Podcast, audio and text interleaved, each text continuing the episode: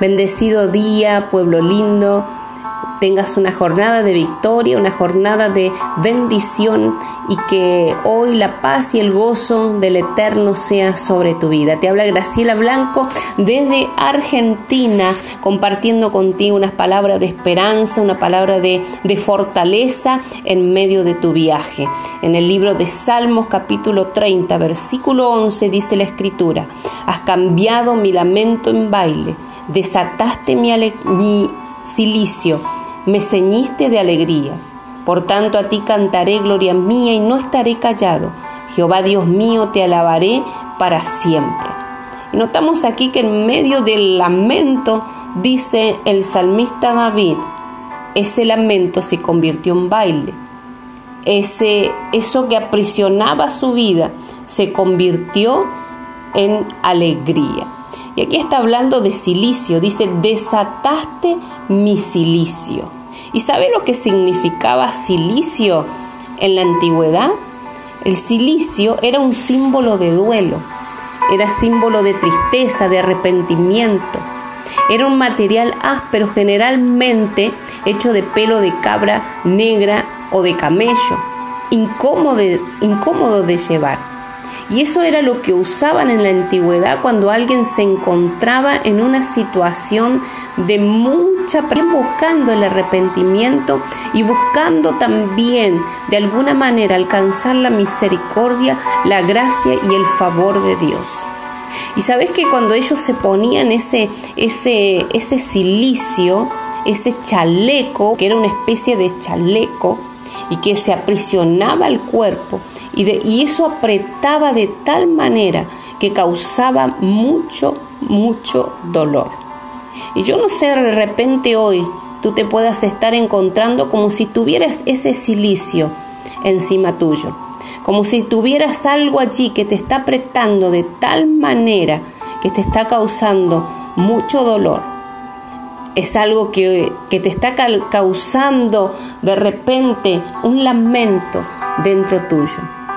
Quizás ese silicio puede ser de, repente personas que, te lastimaron, que te hirieron, personas que, que te que ofendieron, personas que de repente no confiaron en ti, dudaron y eso te lastimó.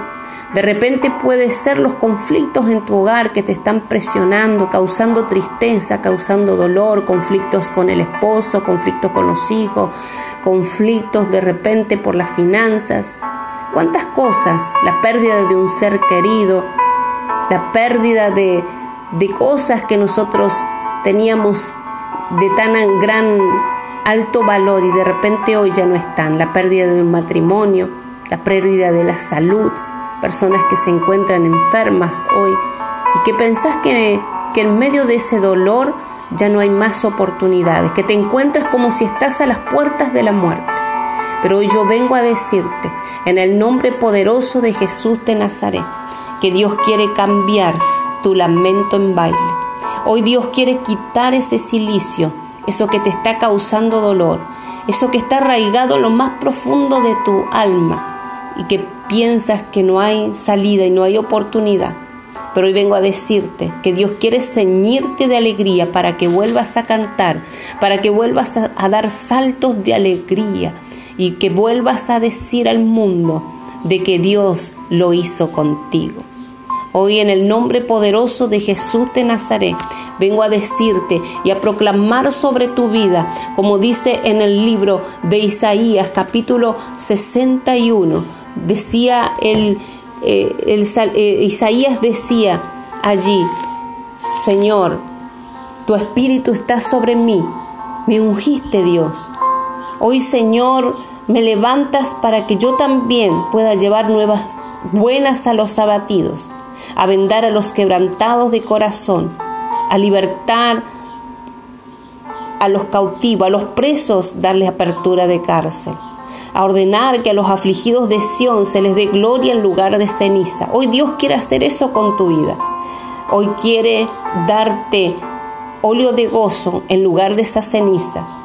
Hoy quiere ponerte ese gozo en lugar del luto. Hoy quiere darte manto de alegría en medio del espíritu angustiado. En el nombre de Jesús para que vuelvas a cantar. Porque no todo está terminado. Hoy Dios trae una nueva oportunidad para tu vida. Hoy Dios quiere sacarte de ese lugar de depresión, de angustia, de dolor y decirte basta ya, basta hasta este tiempo. Hoy Dios quiere que olvides el pasado, que, que lo soluciones. Y como decía el apóstol Pablo, olvidando ciertamente lo que queda atrás y metiendo hacia adelante, hacia lo que está al frente.